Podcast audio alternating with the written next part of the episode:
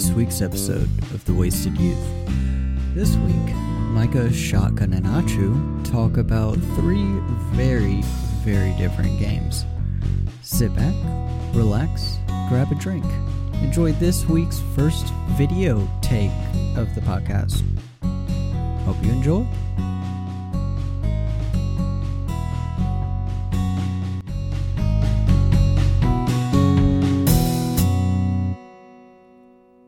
Welcome, ladies and gentlemen, to the Wasted Youths podcast, crappy recording edition. Today we've got Achu in recording from a undisclosed location, and he does not have his recording equipment with him. So, if you're a podcast listener and the recording seems a little bit sketchy, that's the reasoning for it. We apologize for this inconvenience for any of you audiophiles out there. Anyway, tonight we've got a variety show. We're talking about three different video games. Each host selected one, and we're gonna talk about them. We're gonna talk about the games. Got some VR discussions coming up, some horror game discussions coming up, and some fighting game discussions coming up, which is new territory for the podcast, kind of. I don't think we've discussed fighting games too much. Or VR, really. Well, we did a whole episode on VR. That was before your time. Oh, I see. In fact, we might have discussed the game that you're wanting to discuss in like passing. Yeah, but very little. It'll be nice to discuss it in detail. So that being said, I'm hyped to see where this discussion goes tonight. But first, of course, as per tradition, what you guys drinking tonight? Go ahead, I'm drinking Josh Prosecco Rosé. An entire like half bottle of it. It was like $15. I bought it for my friends, and then they didn't like it because it wasn't sweet enough. Just drinking rosé right out of the bottle. Right out. Yeah, I'm bottle. Like a classic like single white mother right now. Ooh. I gotta actually go grab the bottle of what I'm drinking. But while I'm doing that, Shotgun, what you drinking? Well, first of all, I think single white mothers typically go more for red wine. To be honest, okay. Like that seems like more the vibe that I tend to get. Is this like college girl, you think? yeah, probably. Broke college girl, yeah. So I got this on the way home because I realized, oh crud, I don't have anything to drink. And I got this because it's an interesting bottle. I've got Blade & Bow Kentucky Straight Bourbon Whiskey. And it came with this nifty little key on it, which Blade looks pretty cool. Bow. Does the key nice. Does it unlock something? I heard you have to kill a leprechaun, and you unlock the chest at the end of the rainbow using that. They're scammers. They lead you to the locked chest, but this unlocks it. So we're big chillin' now. We can all retire here very soon. It unlocks a doorway to a world of inebriation. Oh, boy. The funny thing is, to get the foil wrapping off the top, you pull on the tassel of the key upwards to open the bottle. So, I mean, kind of, yeah. In a way. Oh, boy. All right. Well, tonight I have made a root beer float. Ooh. Using Revelstoke Root of Evil root beer. Okay. Which is hopefully better than the previous Revelstoke root beer flavored whiskey that I got before. I've tried this a little bit, just like I had a sip of it by itself, and it is a little bit, it's spicier. It's spicier than the other root beer flavored whiskey they make, which I appreciate. I think it's pretty good. Okay. But yeah, I got this. I got some 1919 root beer mixed in there for, actual carbonation purposes. And I got some ice cream to top it off. It's pretty dope. Hell yeah. Can you carbonate like 50% ABV liquid? I would think so. Like, can you toss some vodka into like a soda stream, could you make like carbonated vodka? I think if you wanted to do that, the best way to do it that I could guess is probably going to like buy some dry ice somewhere and throwing it straight into your whiskey. Like, yeah. Carbonates things? Dry ice, yeah. Mm-hmm. Oh. Yeah, because it's frozen carbon dioxide. Yeah. I didn't know that. Yeah. The more you know.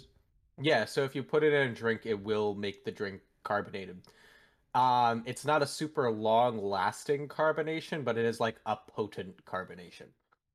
Nice. So, like, a lot of times at, like, I remember they did this at my high school homecoming. They gave us, like, you know, some kind of juice or something in wine glasses, and then they put a dry ice in it that made it, you know, all steamy and stuff on top, but also carbonated it, so it was like, you know, sparkling cider or something like that was the kind of taste it had. But I would imagine you could do a similar thing to whiskey. Yeah, maybe. I don't know how well it would work. Ooh, it'd be a cool science project. My gain was so high. I'm sorry, guys. Oh, I had it all balanced on my end. I'm like, oh, mic is a little loud. Well, dial. Sorry, I might have just broken your balance by adjusting the gain to the middle. I got this crap on hot swap. I can dial it in on the go. All right, Matrix over here. You can just. What do we have for news? News. I don't know. I didn't plan this far. I have news. Tons of stupid stuff happening recently. That football player who got hit wrong and died on the field and then was resuscitated. You guys hear about that? No. Wow. Is this American football? Yes. NHL, I do believe. Or it might be college. NHL? Sorry, I went to a hockey. Yeah, I went to a hockey recently. Yeah, they started playing football on the ice. That's when you play football on the ice. No. So yeah, apparently, like this guy, I don't have any of the details in front of me here. Let me go pull it up really quick. This will be our entire news bit. Oh boy! NFL player dies on field. There we go. That's not what I wanted. It pulled up Charles Frederick Hughes, who died in 1971 on the field. Nice. Not what I intended. Use ChatGTP. There we go. Buffalo Bills player Damar Hamlin suffered cardiac arrest following a hit in the game versus the Bengals. His heartbeat was restored on the field, and he was transferred to the UC Medical Center. He is in critical condition, and I think, like, 2 days came off of the ventilator. Wow. And, like, the best that the doctors can come up with was that he was hit wrong, and his heart just stopped. Yeah, get hit hard enough, it restarts your heart. Imagine being the guy that hit him. Right, yeah. Like, God, I hit a guy so hard he died and had to be resuscitated. I stopped a man's heart. I just hit him with my body. This is some anime shit right here. It's that guy from Ratatouille. He's just like, I killed a man with this thumb. You just jab him just right. If you hit the lineman right to the left hand of the solar plexus, you will stop his heart if you hit him with just the right impact. Now, what's interesting about this is advanced football techniques right here. God damn. Annihilate the team. You've fallen into my trap card. Mans went to the Cobra Kai School of Football. So what's interesting about this this travesty is that a certain conspiracy group is saying that it's COVID vaccines that caused it. I mean, it could be weakening of the heart. It's not out there. No. The other thing that happened. Shotgun, recently, I know your positions on this. No. Depending on which one. Dude, look at the medical history. Depending on which one you got, it is possible to have weakening of your immune system, your heart, and all that jazz. It is possible. Oh yeah, it's possible. That's what I'm saying. I'm not like, yes, that's the facts. No, it's possible. The FDA recently admitted that in elderly patients, the vaccines do cause blood clotting and potentially heart attacks. Shit, I thought you were gonna say autism. Like we finally invented a vaccine that causes autism, but only in old people. Oh man, it's not a bad way to spend the last few years of your life. Honestly, I'm a kid again. That's not how autism works. That is so fucking dark.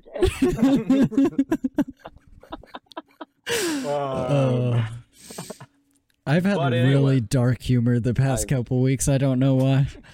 It's terrible. I finished my half bottle of wine, guys. Gosh damn. Dang it, this man's going ham over here. So anyway, that's the news, I guess. What's the... Like, I had something that was going to pop into my head about news. But I guess that's the news. Yeah, some guy got knocked out by... Yeah. Got his heart stopped in a football game. That's America for you right there. America. The thing that's great about this, and it's so America... The first thing that he said when they took the tube out of his throat is, "Did we win?" Bro, that man's is dedicated. That reminds me of when you and I went to that that men's retreat in college, and I got a fucking concussion. Was it from broom ball? Huh? No, it was from the. No, it was from the wrestling thing. Fucking, oh yeah! One of our classmates like suplexed me onto like the basketball floor, like off the bat. We're going a little off topic here for a second, but I gotta recount this. What's the topic? Before that happened, I was knocked out before you were. Right, this is like a sumo style 15 people to a mat wrestling match. Everybody who gets kicked out of the ring loses, right? I get kicked out because I'm small and unskilled, and Micah is in the ring. I'm cheering him on from the sidelines, and Micah is straddling a man. He pins him to the ground, and then this guy, his head is outside of the ring, and Micah literally grabs him by the hair and pushes his head onto the space outside of the ring. And because of that, he's out. And I'm that. Like, I'm losing my fucking shit. I'm losing my mind.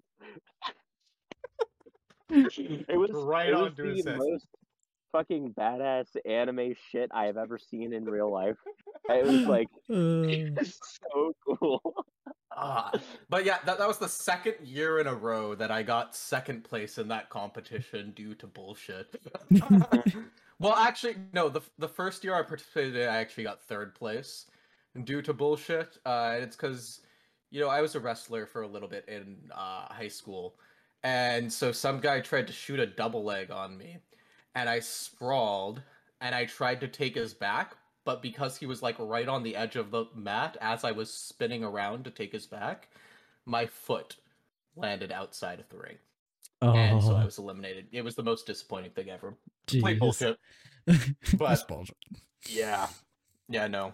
But that's it's a fun game, fun competition. I would definitely participate in it again if I had a group of 15 guys to do that with. It's a fun time.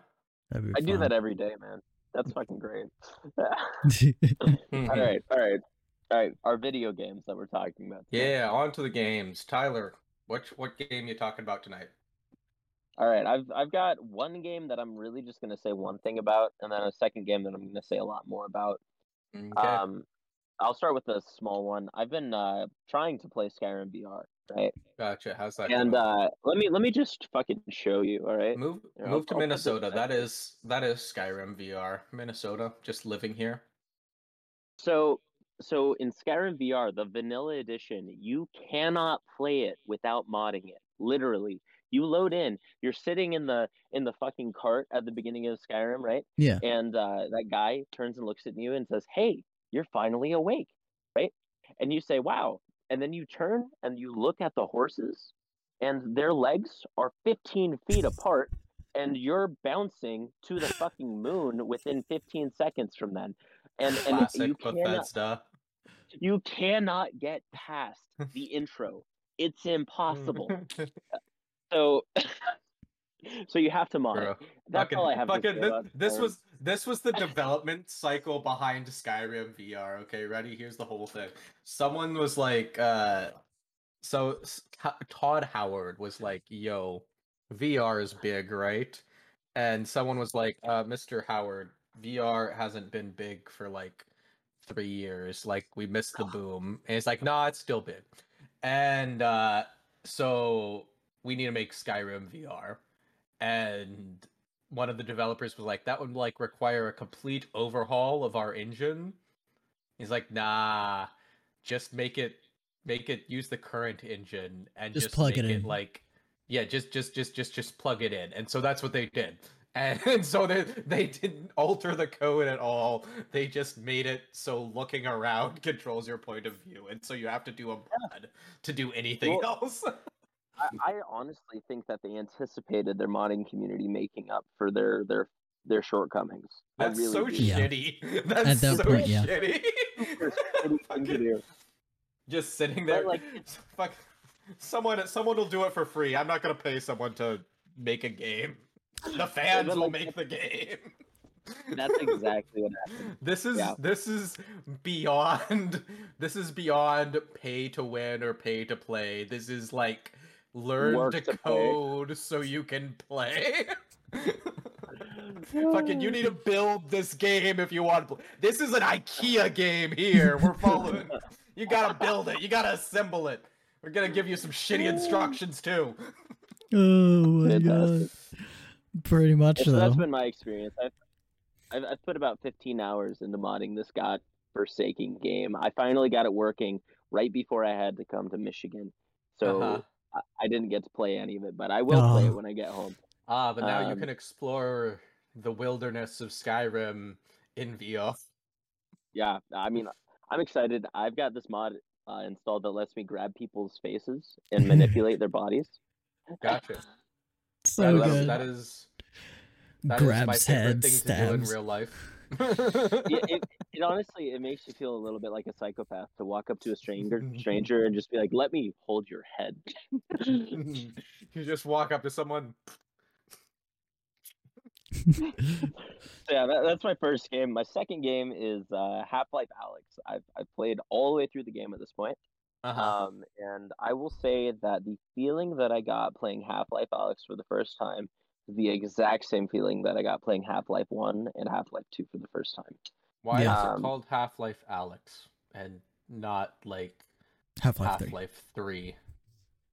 Effectively it is Half-Life 3, but I mean, at the end of the day, like, think about it, right? Let's say that your entire life, your entire family is saying, you have a kid, right? You have a kid, and his name is John. He makes it to 18, and he dies, right? But for his 18 years, he's a perfect child.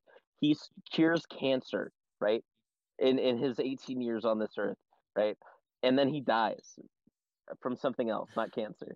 From head crabs. And everybody in the entire world keeps looking at you, and they say, "Man, I can't wait for John 2.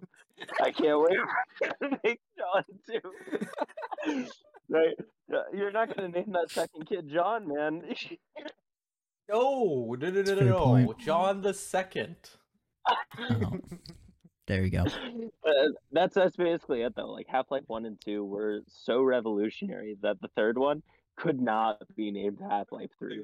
Like, there's all of Valve's net worth is locked up in there not being a Half-Life 3. Every time someone makes a meme about Half-Life 3 not existing, Valve's net worth, their market value goes up by $2. Pretty much. Sounds about right. Yeah. It's totally true. Yeah. Yep. Yeah, so like I think they honestly, having played the game, right? And I'm one of the few people who actually has played Half-Life Alyx, because getting a VR headset is not easy, like unless you've got money, and not many people do. I got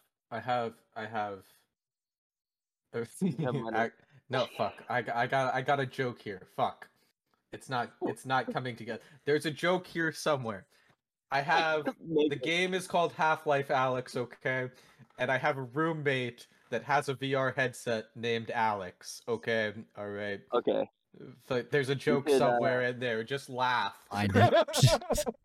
Give Alex a Half-Life and then steal his headset. Just be like, hey, Merry Christmas. When Alex goes through his midlife crisis, it's called Half-Life Alyx. Yeah, I've played halfway through it. It's a phenomenal game. Yeah. So you've had a quarter-life crisis. Yes. Oh my god. The director's commentary on Half-Life 1 and 2, they explain their philosophy in game design, right? And they basically say, we do a puzzle, and we do some combat, and then we do like maybe a vehicle section, or they call it like a miscellaneous section, something else, right? Then they do a puzzle, and then they do combat, and then they do a miscellaneous section, and it's that way for the entire game. And yes, you know exactly what to expect, but that feels so fucking good to know what to expect.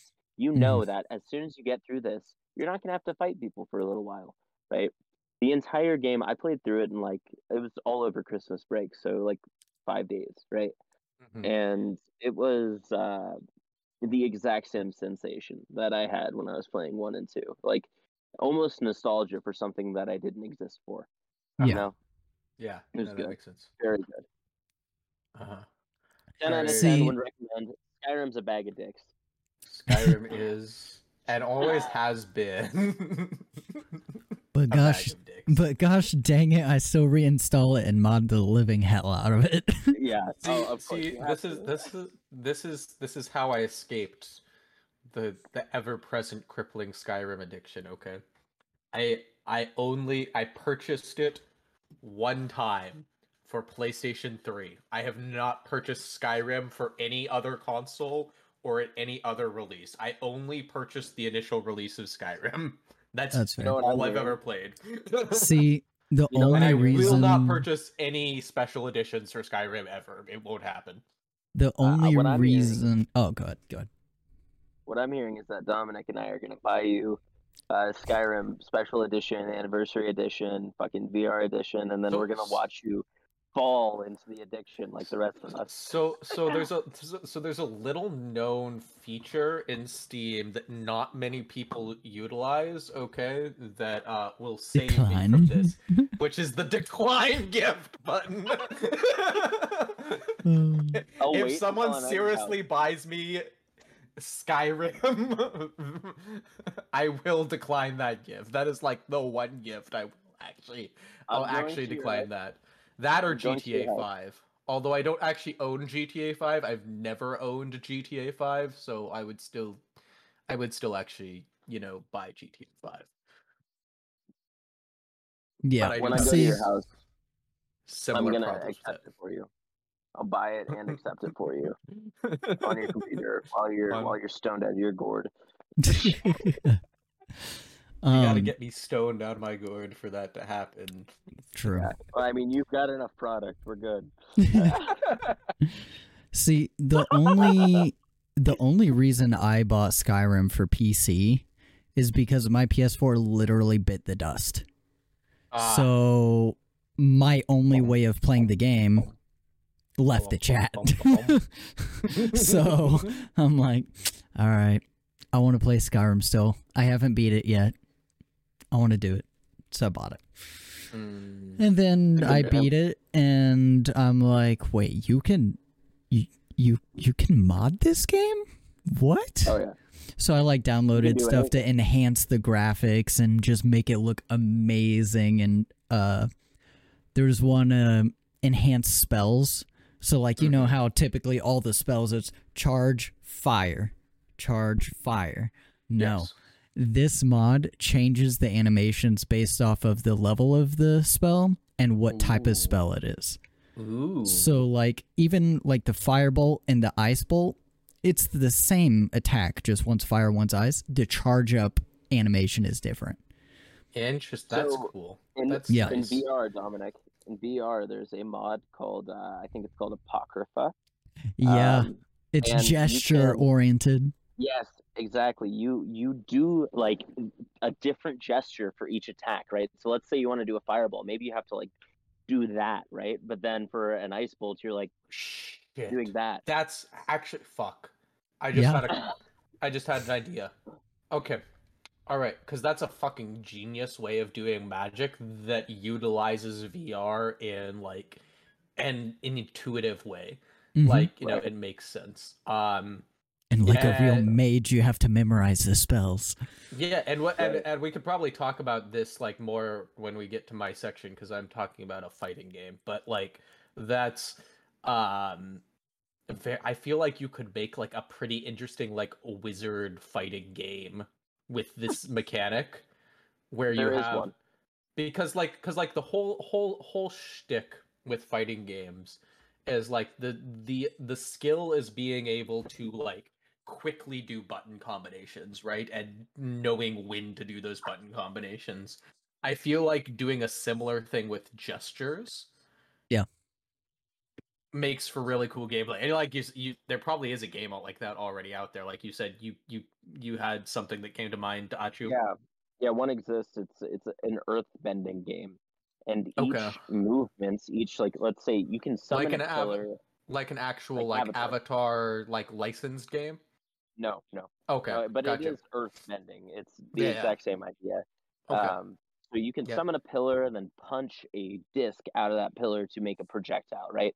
Summoning the pillar requires such immaculate precision, right? Mm-hmm. It you have to do it exactly right, or it just doesn't appear, right? Mm-hmm. And because of that, it's actually very competitive game, because almost like martial arts, you have to know the form well enough that you can do it to accuracy within an inch or two, right? Mm-hmm. Which is a lot of accuracy for VR. Like, that's impressive accuracy. Yeah. I'm waiting for the day to come when it's just a regular thing, because I had this thought the other day, and I'm kind of skipping over shotgun here if I discuss this too much, because some of the stuff I wanted to discuss in my section and go for shotgun. It. Well, you can go ahead and do your section, dude. Okay, all right. We'll just jump into my section. Okay, sweet. All right. The game I was talking about is Melty Blood.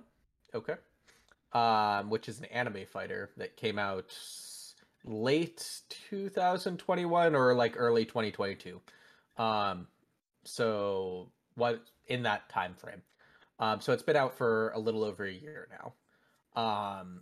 And I've never been super into fighting games. Like, I've tried throughout, you know, my life on several occasions to get into various fighting games. I tried to get into Street Fighter at one point. I tried to get into Mortal Kombat at one point. Two separate points I tried to get into Tekken. Never tried to get into Tekken. Tekken's horrible. Absolutely. Yeah. Like, it's actually, like, seems like a really fun game. Just the skill floor is so high before it starts being fun. Yeah. It is. Which is the problem with a lot of fighting games, is they're really hard to get into, right? Like, you have to... Fighting games are, like, the only games, like, video games that I've ever played or, like, heard of where there's, you know, outside of speed running, there's people just practicing. Like, think about that for a second. Like, that's kind of weird to think about, especially from a classic video game perspective, is just sitting there and drilling video games. Yeah. No one who plays, like, FPSs does this. And FPSs are, like, very competitive. People, don't get me wrong, people tinker around and they try to, like, reverse engineer the actual mechanics of different guns and stuff like that. But that's not like going in like fucking every first person shooter like has like a target range, but like no one actually uses the target range to practice their aim. They use, if they use the target range at all, it's to figure out the like mechanics of different guns. People actually fucking practice fighters. Yeah. I mean, the only way you can practice like drilling an FPS game is downloading like an aim trainer. Yeah. But then you're just developing a universal skill, so I don't even classify that as drilling an FPS. Yeah, most people just like jump into like the closest thing you get to like most people just jump into the multiplayer. If they don't feel like jumping into the multiplayer, they jump into like a single player campaign or something like that to practice their skills. But this is like the step that has made it difficult for me to get into fighters in the past. However, Melty Blood is interesting because not only does it have like a really good tutorial for the game, which a lot of fighters lack, it also is built around auto comboing, which for those who aren't familiar with fighting games is essentially like if you mash the same button, you know, 3 to 5 times in a row, it automatically does a combo for you. Yeah. You don't have to, you know, memorize combos. And the actual combos are most of them are relatively simple inputs. Like you have quarter turns and stuff like that, but like you don't have like half turns or anything like that, like you do in a lot of other fighters. Which makes the game really fun to play, even if you're bad at it. Like, I'm still bad at it. Yeah. But it's a really fun game to play, actually. It's I don't know, it's been super enjoyable, and I've had a few observations about fighting games recently. As a whole? As a whole, I think fighting games honestly are the closest thing you have to like depicting. They're the most similar games to actual combat that you gotcha. Have out like outside of maybe some certain tactical shooters, which are really close to modern combat. This is a little bit of a side tangent, and I have more to say about Melty Blood, so don't let me get too distracted on this. But I was at Oz Folk today doing some Sword and Shield work, and right now I'm working on doing a survival test, which is essentially the goal is to not get killed by my instructor for 60 seconds. So I was gonna say 30 minutes. Gosh, I have to not get hit a single time for a 60-second interaction.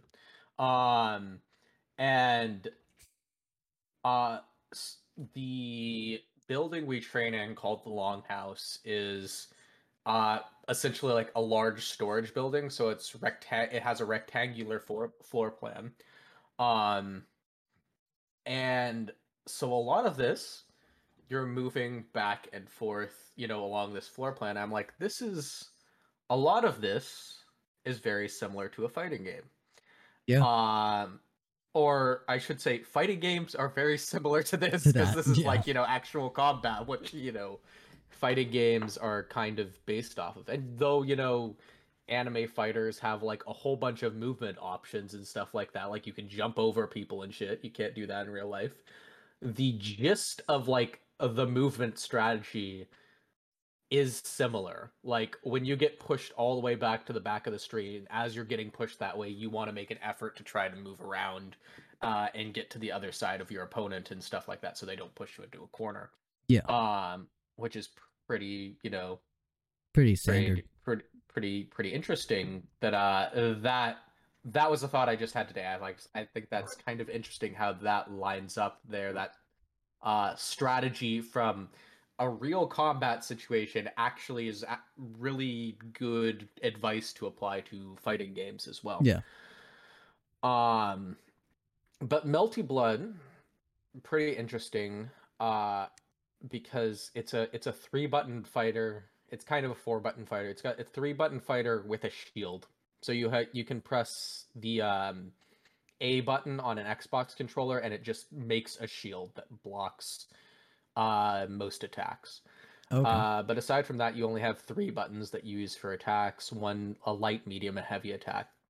And then you have the actual mechanics of the game get a little complicated because you have 2 meters, you have a moon gauge, and you have like a standard power meter as well. And so that's pretty fun. I've been having a lot of fun playing this. I've been playing it with Terms. He had it on his wish list for Christmas, so we've been playing that together recently.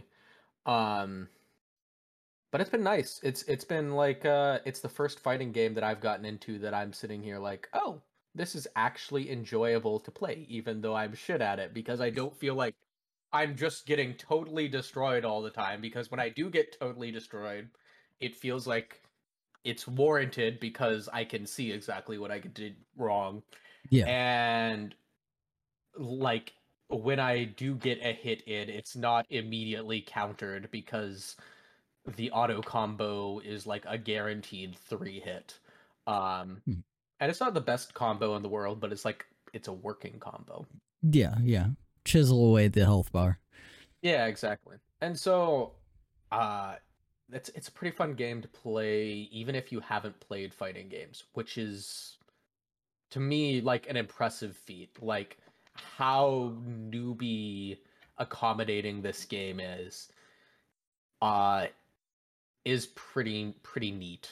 I don't know. That's why I wanted. That's the majority of the reason that I wanted to talk about it, is that it's just so easy to get into. But I guess there's not really that much to say about it. Yeah. Because it's super simple and super easy to get into. There's still strategy and stuff like that. Oh, yeah. And still like it has a pretty high skill ceiling too. Like there's definitely people that will just wipe the floor with me, but you know, still I highly recommend 10 out of 10. Okay.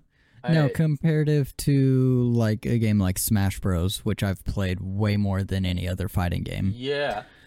Okay, so I should have qualified this because, like, I did say I've not gotten into fighters before. I don't consider platform fighters. I consider platform fighters to be platformers more than fighters, just because they deviate. So I have gotten into a few of those. I've gotten into Smash Bros, gotten into Brawlhalla. Okay. But yeah, so what was your question? I just felt the need to make that statement because I am familiar with these games. I mean, that kind of answered my question on like how you would compare them. Like, for example, fighting game is a single stage. There's not any obstacles really. It's just a flat plane. Let's say on Smash, you're playing a flat plane map. Yeah. Like wall to wall flat plane. So it's as similar to each other as you can get. How would you compare the like fight loop in between the two? So because it's an anime fighter, it's actually pretty similar to Smash Bros on a flat plane, like how they play in like professional Smash Bros tournaments and stuff like that, minus the actual 2 platforms that are usually there in Smash Bros tournaments. Yeah. But because it's an anime fighter, you do have a lot of jumping maneuverability. So there's a lot of maneuvering in the air. You can double jump, you can air dash, you can do things like that. Yeah. But it's less floaty, so you do come back to the ground quicker. The game is a lot faster. Terms, who has more experience playing fighting games, was actually telling me that it feels faster than other fighting games he's played, like Guilty Gear. So, and you do have like actual combos and stuff that you're doing. So in that aspect, it's a little bit more complicated than Smash Bros. So Smash Bros. Typical gameplay loop I would describe as position yourself and then do an attack, or position yourself and then reposition yourself to avoid getting hit by an enemy's attack. That's typically the gameplay loop of Smash Bros. Of people who are playing aggressively against each other. In Melty Blood, at least from what I've played so far, you know, someone who's like super experienced with it might disagree with this description, but you know, fuck it, I'm not, you know, a pro gamer. Melty Blood is not as position oriented as Smash Bros is. Gotcha. Like very 1 second. It's very rare for a fighter to be anything but position oriented. For a 2D side-scrolling fighter to be anything okay. Think about position orientation in terms of like platformers. Mm-hmm. Okay, and platform fighters.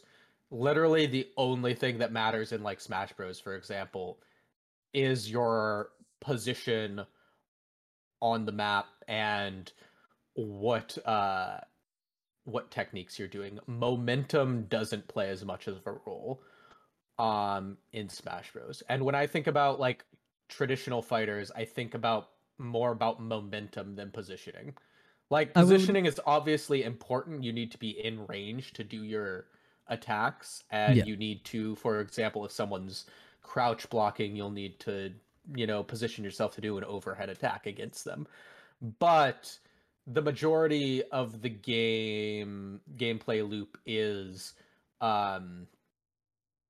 it is defending against being attacked and trying to get your attacks in, and then if you get pushed off to like the side of the map, then trying to reposition yourself.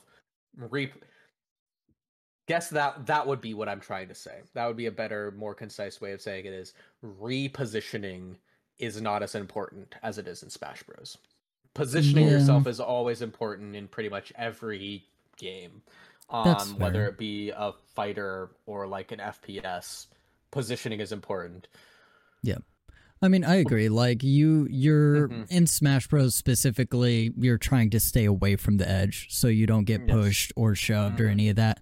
I do say that gameplay style can change dependent on the weight of your character. Mm-hmm. So, like, if you're playing Donkey Kong or Bowser or someone like that who's super heavy and bulky at low percentage of damage, hell, I'll sit by the edge all day long and wait for a paperweight to come flying at me, and I'll just bop him off the edge. Yeah, that itself is kind of positioning as well. Yeah, that would be the other thing is in Smash Bros, you're trying to knock people out of the ring, right? Yeah. Right. It's not about health, right? Yeah. As you do more damage to them, they become more susceptible to being knocked out of the ring. But like, there's never a point where you're like, okay, once they're at this level of health, it's a guaranteed knockout with, you know, any. There's certain you know, moves that you can do that, you know, like a certain character as at a certain percentage, it's guaranteed to knock them out if you hit. But like, you know, just mechanically speaking, you can, there's a lot more, relativism in, for lack of a better term, in Smash Bros hit system than there is in Melty Blood and most other classic fighting games, where that's true. You just get once your health bar is down, it's you're dead. That's fair. That's fair. I guess I didn't think of that comparison. Yeah. Melty Blood is interesting in particular because when you burst, you start to regain health. Uses, which is not unique to Melty Blood. There's other fighting games that have similar mechanics. But that is like a thing that's, you know, in regards to the health, that's something that's a little bit different. So that's interesting. Overall, yeah, it's if you do like Smash Bros and you're wanting to get into fighters more broadly, Melty Blood is probably a good way to go. It might still be on sale. I don't know. It was on the winter sale for a while, but you guys should definitely check it out. Yeah, I remember looking at it. It looks interesting. Yeah, dude, it's super fun.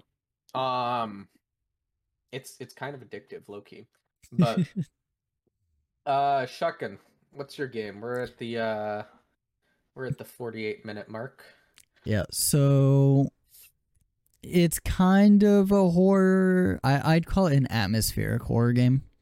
There's not really any jump scares or anything like that. It's called Iron Lung. And basically, the backstory is you're a prisoner. You're jailed. And they say, hey, we found this planet. Literally, the entire planet is under a river of blood. Mm-hmm. Like, the entire thing. Ocean of blood. And your job is to go as deep as you can and explore the bottom. But guess what? You've got an outdated submarine that is not made to withstand these pressures, so your viewport is going to be welded shut. So you see nothing. Like, you're standing here in this iron lung, and you've got to adventure out through these caverns. And they give you a map, and you look on your little... like display, and it shows your coordinates, and you look at the coordinates on your map. You have to try to line them up and go to points of interest. Once you get to the points of interest, you got to take a photo of them. And let me tell you what, without being able to see a damn thing, this game can be pretty freaking creepy. Like, I was never like horrified, like, oh my god, that was so scary. But it's just this resounding creepiness. Yeah, I'm told there's only like one, and I'm not going to spoil it here because I've had it spoiled for me, but I'm told there's like one actual like jump scare in the game. Yeah, I would believe that. Which me just saying that probably will heighten the experience for anyone that goes and plays the game after listening to this podcast. Like, we're waiting for the one jump scare. Oh, it's so good. But so you do that, and then there's a console that you can use to record like notes and stuff. But every time I enter a command, it's like invalid command or error. So I'm like trying to figure out what that console does exactly, because I know it has to do something. Otherwise, they wouldn't have put it in the game. Yeah, that's. There are some things. Go ahead, you can look up certain things about the universe. So when you get back in, look up Ocean of Blood, I think, or you can look up the name of the spaceship that you came from, if you remember what that is. But if you look up or you write in anything that you know exists in the universe, you might get some flavor text about that thing. Okay. But yeah, like, you'll be driving around, and the only way you know you're not going to run into some is on your display. You've got a little radar thing, and it'll tell you like the direction and stuff. Well, I was sailing. I'm like, I get through a couple super tight crevices where all my alarms are blaring. It's like, you're crash. I'm like, no, I'm not. I know how to do this.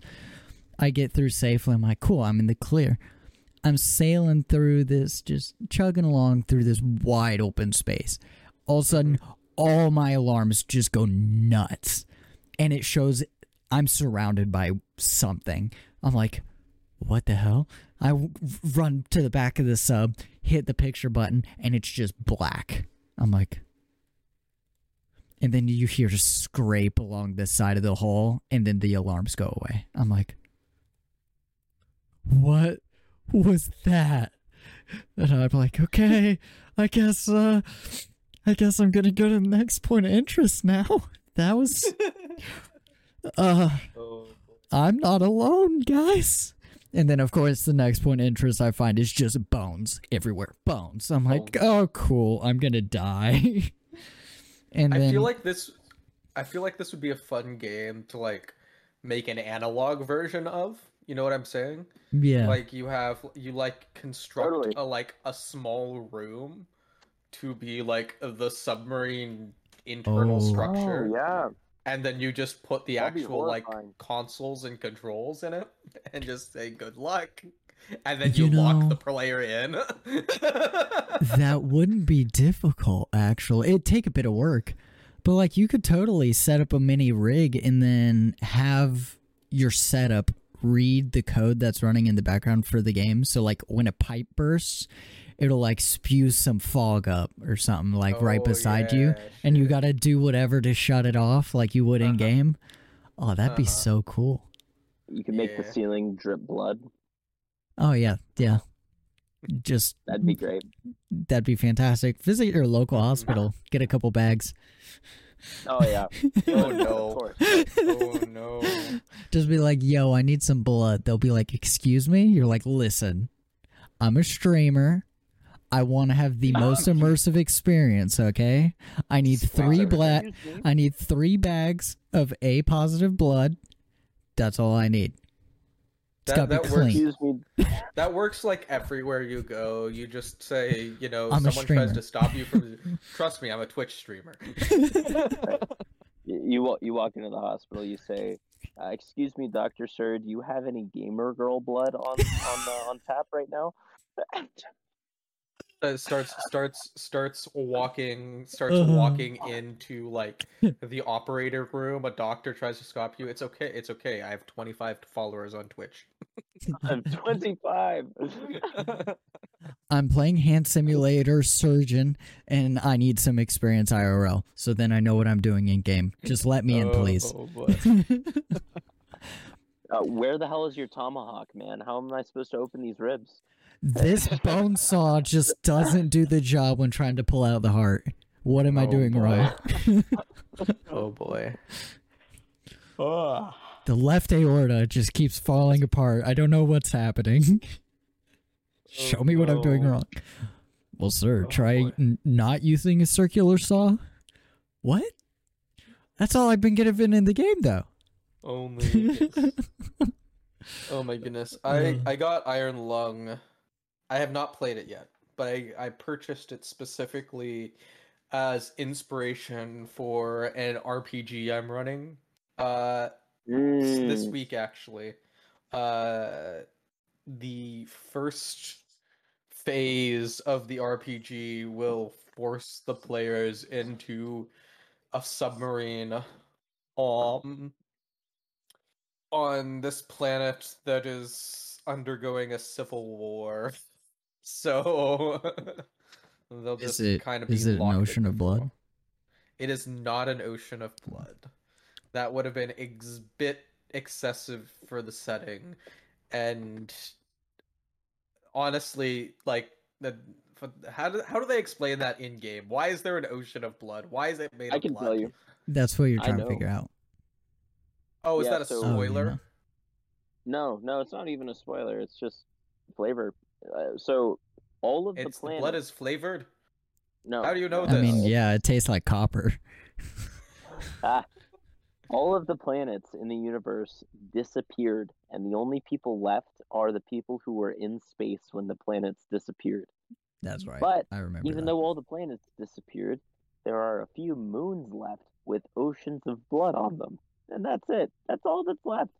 And the remnant of humanity is slowly starving to death on their metal space rigs because they can't make food and they're running out of oxygen and water. And they figure, well, we might as well go explore what's left.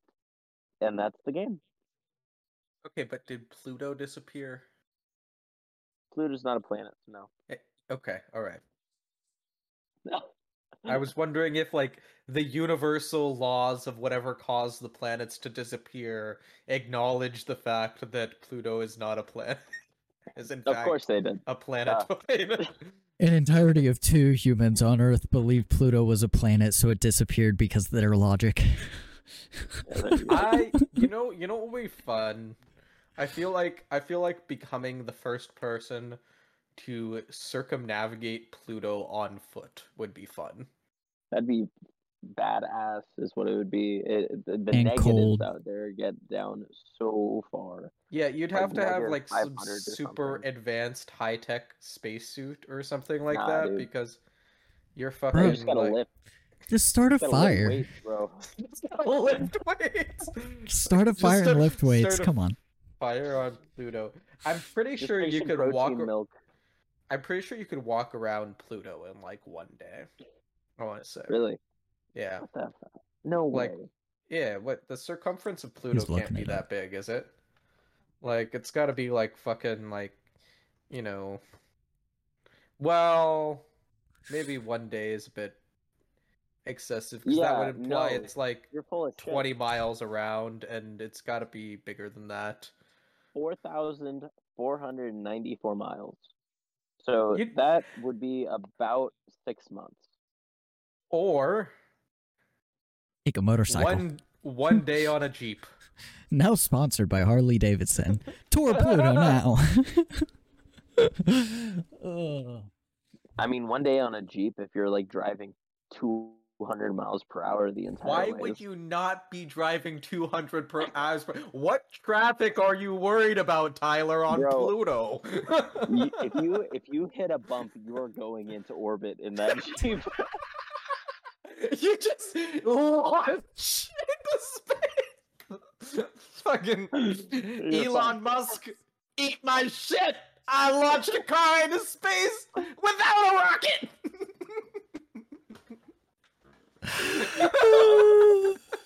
Just fucking launches off the ramp. Oh man! We're hitting the Kuiper Belt, boys. Off to the Oort Cloud!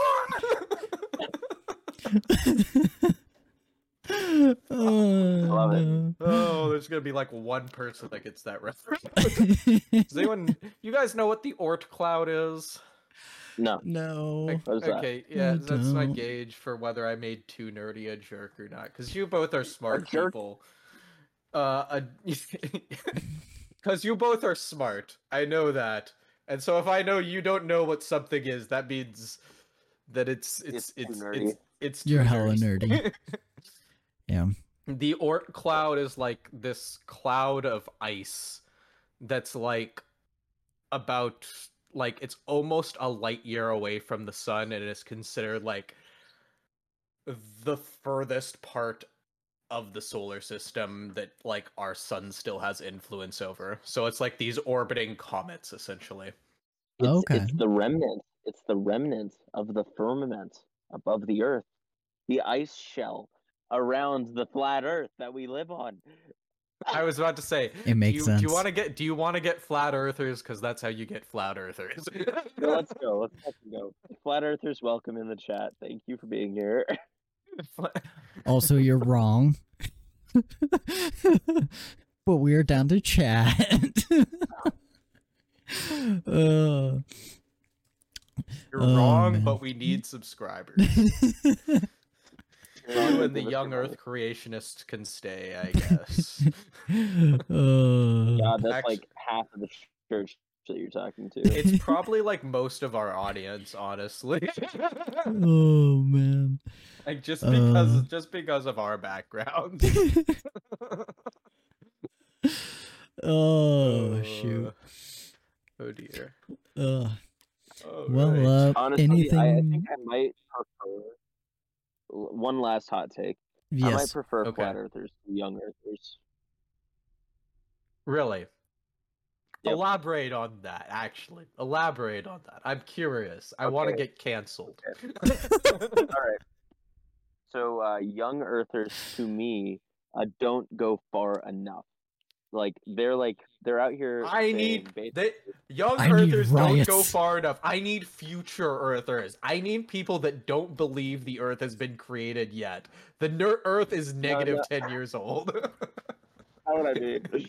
It's like they're saying essentially we're gonna adhere to a literal to English translation of the Bible, right? But then when it gets like to the firmament and to like the waters above and the waters below, then they're like, no, that's too crazy. That's a metaphor now, bitches. Yeah, exactly. Up to that point, it wasn't a metaphor. Up to that point, it was literal. So like to me, young earthers are fucking like they're lukewarm, you know. They're not their own principles, and flat earthers are the logical conclusion of a young earth theology. All right, there we go. There you have it, folks. That's the note we'll end it on. According to Achu, flat earthers are more rational than young earthers. You can quote him on that, especially if you went to Bible college with him. Yep. Yes. Oh, yep. No. Let that get back to our professors. Oh, boy. God almighty. I will get their emails and send this VOD directly to them. That's the last thing I need. Oh, boy. Some people want to watch the world burn. Yes, apparently the flat world. All right, ladies and gentlemen, thank you for listening to this episode of the Wasted Youths podcast, and we hope to see you again next week. Have a fantastic evening. Absolutely. Adios.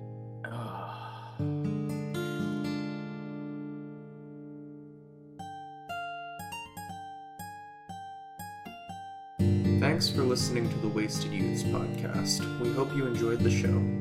The Wasted Youths is produced by Dominic Sanders and Micah Voorhees. Dominic is also the lead editor of the Wasted Youths. All music featured in the show is composed by Micah Voorhees. If you enjoy our show, we'd really appreciate it if you would subscribe and consider donating through the link in the description to help us make better episodes.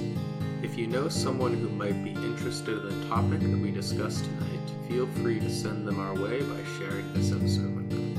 All that being said, ladies and gentlemen, I hope you have a fantastic evening, and we'll see you next week.